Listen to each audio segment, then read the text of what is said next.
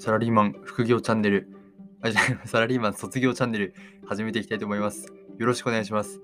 今ですね、なんでこう副業チャンネルって言ってしまったかというと、今日話そうと思ってるのはですね、えーと自分がこれまでやってみた副業3つについてあのちょっと語りたいと思っていまして、それで思わずあのこのポッドキャストのですね、名前を間違ってしまいました。失礼しました。早速なんですけど、私がこれまで試してみた副業ですね、え3つ、あの一つ一つですね、やってみてどうだったのかっていうのを話していきたいと思います。1つ目ですね、2016年にやりまして、まあ、この副業をやってみたきっかけ、やりたいと思ったきっかけなんですけど、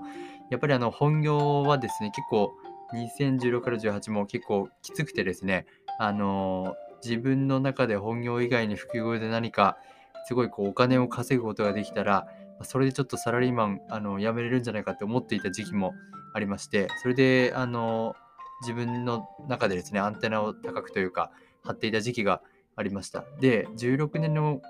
時に試した1つ目、副業ですね。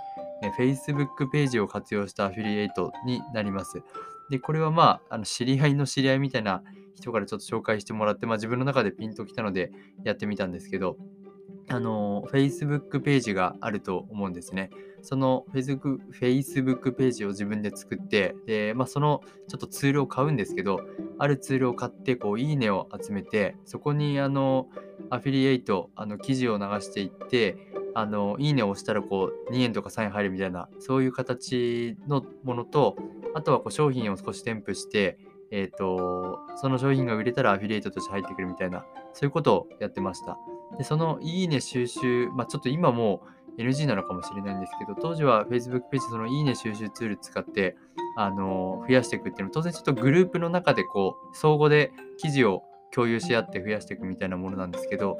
あの1日に、まあ、多いと200とか300くらい増えてですね、僕最高で1万4000くらい行ったんですけど、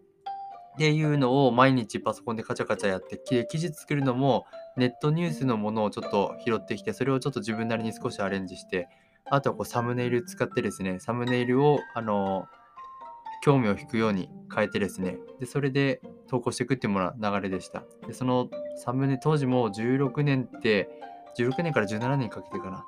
某あの有名な男性のですね、アイドルグループがちょっと解散とかでいろいろあったりして、でその記事とかでまあすごい伸びたっていうのが記憶にあるんですけど、で、僕は毎日ですね、多分半年もいかないかもしれないですけど、3ヶ月くらいずっとがんグループの中でも頑張っていて、で、いいねも1万4000くらいいった時には、毎月、毎月というか結局、後で悲惨なことが起きてしまうんですけど、2万円から3万円くらいはですね、あの稼ぐことができていて、まあ、これがあのだんだんいいねの数も増えていけば、こう、やればやるほど収入が増えていくっていう感覚があったので、まあ、俺はこのまま行くんだっていう感覚でいたんですけど、あのしかもですね、そのグループの中で、も、結構一番頑張ってたような感じだったので、そのグループ長みたいな人からも自分のこうところで記事流してあげるとか言ってくれてですね、やってたんですけど、えーまさかの Facebook ページ、あの Facebook から、えー規約違反的な感じというか、まあ、規約違反でもないんですけど、なんか閉じられてしまってですね、そんなに過激な記事上げてなかったんですけど、やっぱり、あのーまあ、通常の、なんて言うんでしょう、ホワイトなというか、Facebook ページではなかったみたいなので、閉じられてしまいました。1万4000いいねあったので、急にある朝起きたら、あのー開けなくなってしまっていてですね、閉鎖みたいな形になってしまって、で、異議申し立てとかなんかできるんで、それをやったんですけど、残念ながら、あのできずっていうところで、で、えー、とその後も、まあ、あの、なんて言うんでしょう、そういうちょっと過激な表現とかっていうのに気をつけて、新しいページでやっていたんですけど、やっぱり一番最初のページが自分なりにはすごい良かったので、最終的に、あの、新しいページも多分1万いいね近くくらいまでは溜まったんですけど、ちょっとそこから仕事も忙しくなってしまって手がつけれなくなったという状態になりました。で、その時に思ったのはやっぱりこうもうちょっとこう時期早く始めてればあの多分がっつりもしかしたら稼げた時期もあったかもしれないんですけどそういうこう SNS とか新しいものっていうのはどんどんあの最初は多分規制が緩いんですけどどんどんどんどんこう規制が厳しくなって、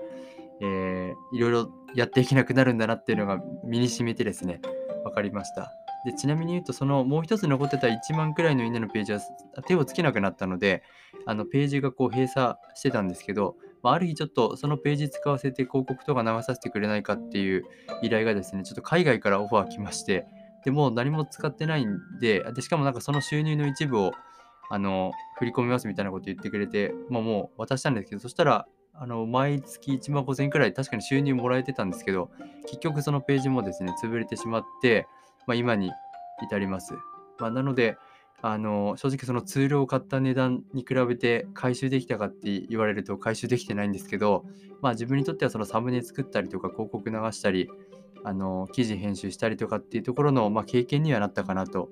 思っていますね。まあ、もしそれをやらなかったらどっかで多分チャレンジしてたと思うのでまあとりあえずは経験になったという形です。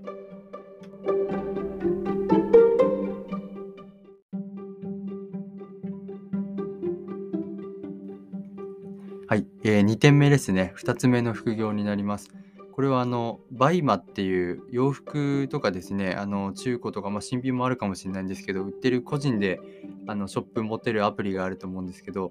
バイマをこう活用したドロップシッピングですね、やる、あのー、副業をちょっとやったんですけど、で、ちょっと正直このドロップシッピングって単語は後から知ったんですけど、あのー、基本在庫を持たずに、えっ、ー、と、ホーム、そのバイマ上で載せたサムネイルの服をこう買いたいですって言った人がいたらですね、自分がその仕入れをやってくれる人に頼んで、仕入れてもらって、そこからこう、あの送ってもらうっていうところですね。まだ、在庫を持たないので在庫リスクがないっていうようなビジネスみたいだったんですけど、でそれもですね、ちょっと始めたきっかけすごいアホだったんですけど、2017年の時に、まあ、さっきの Facebook のやつが一通りちょっと落ち着いてしまったので、あの自分がちょっとインフルエンザにかかったんですけど、インフルエンザの時になぜかすごいそういうのやりたくなってしまって、あの、いろいろ探した結果、なんか、えー、っとですね、ドロップシッピングのやってますっていうところに、えー、出会いまして、多分それをやってる人と電話もしたんですけど、まあ、そそんなに、あの怪しそうな人じゃなかったっていうか、まあ怪しかったかもしれないんですけど、インフルエンザの中ですね、登録をしまして、ドロップシッピングやってみました。で自分全く服とかってあの、まあ、興味もあまりなくて得意じゃないんですけど一応その何て言うんでしょうお金稼ぐ仕事としてあの毎回毎回ですね、まあ、それちょっと海外の輸入サイトからあの服を漁るんですけど海外の輸入サイトでいろいろと洋服をあの見て多分1日にもしかしたら10品くらいは出品してたかもしれないんですけど季節に合わせた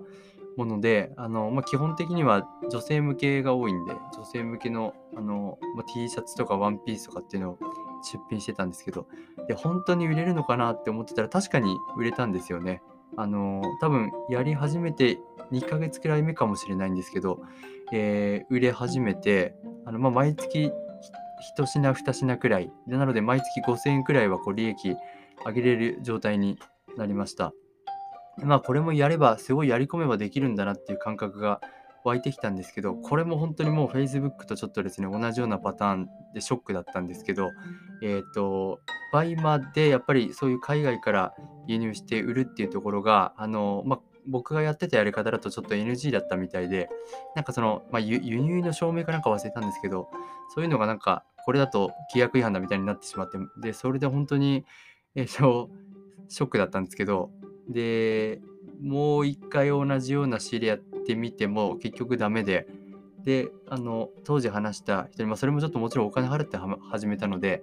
当時こう誘ってくれた人にこう相談もしたんですけど、で、まあ言ってることは多分正しかったんですけど、その BUYMAっていうプラットフォームじゃなくても今ってこうベースとかすごい流行ってると思うんですけど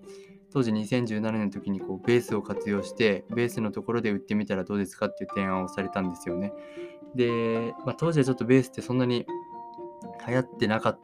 たですし、僕も SNS で、なんか今ってこう、インスタからベースにあの誘導して販売とかっていうのもあると思うんですけど、そこがあの全然自分ではできなくて、ベースにも出品はしたんですけど、もうそこでちょっと諦めてしまってですね、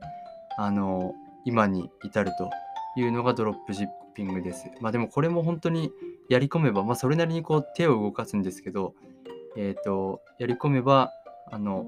売り上げは取れるんだなっていう、そういう感覚だけは芽生えました。ただまあ、ちょっと最初に言った Facebook の、あの、ものに比べるとあんまりいい経験にはならなかったなっていうところですね。まあ、自分がちょっと次にもしドロップシッピング挑戦するってなったら、まあ、せめてちょっと自分が得意な分野というかそういうのでやらないとと続かないんだなっていうように思ってます。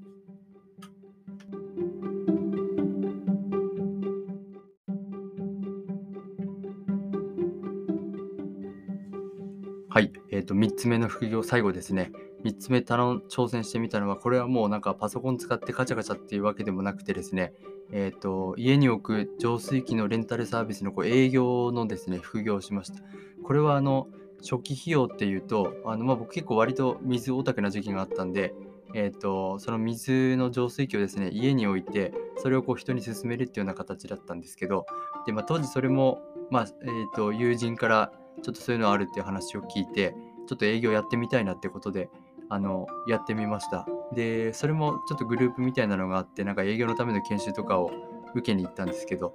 でなんか街でこう水に関するアンケートを取ったりとかですねえっ、ー、とやりました。でまあそれはそれでこうある意味度胸というかついたんですけど結局その浄水器レンタルっていうのが一つも売れなくてですねやっぱりこう水に興味あるのって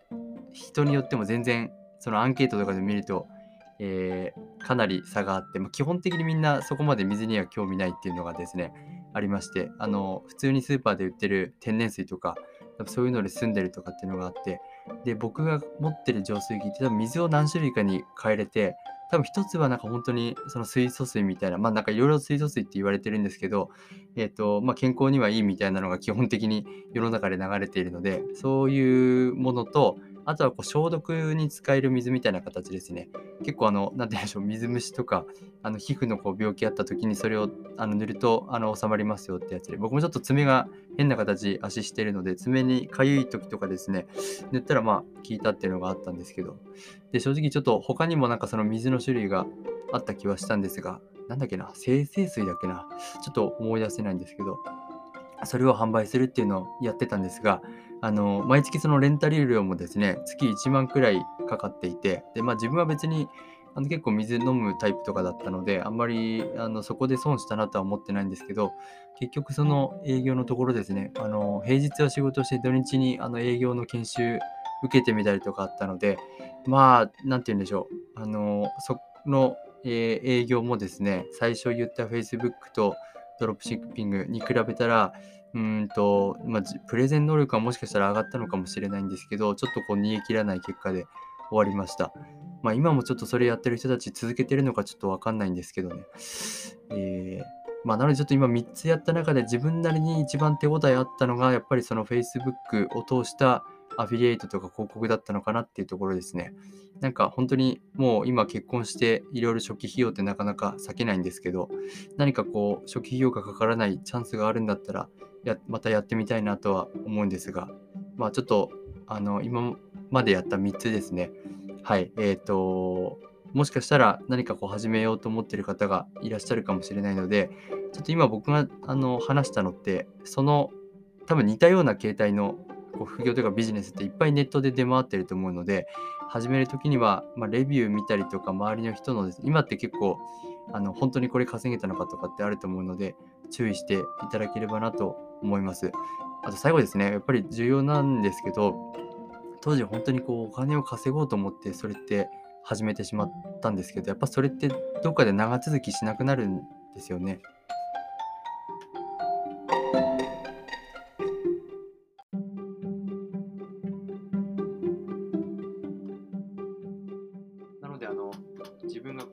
熱量を持てたりあのまあ、より人の役に立てそうとかですね、何かこう地球にとっていいことっていうのを始めたらいいんだろうなって思ってるのが、この30代入ってからの自分になります。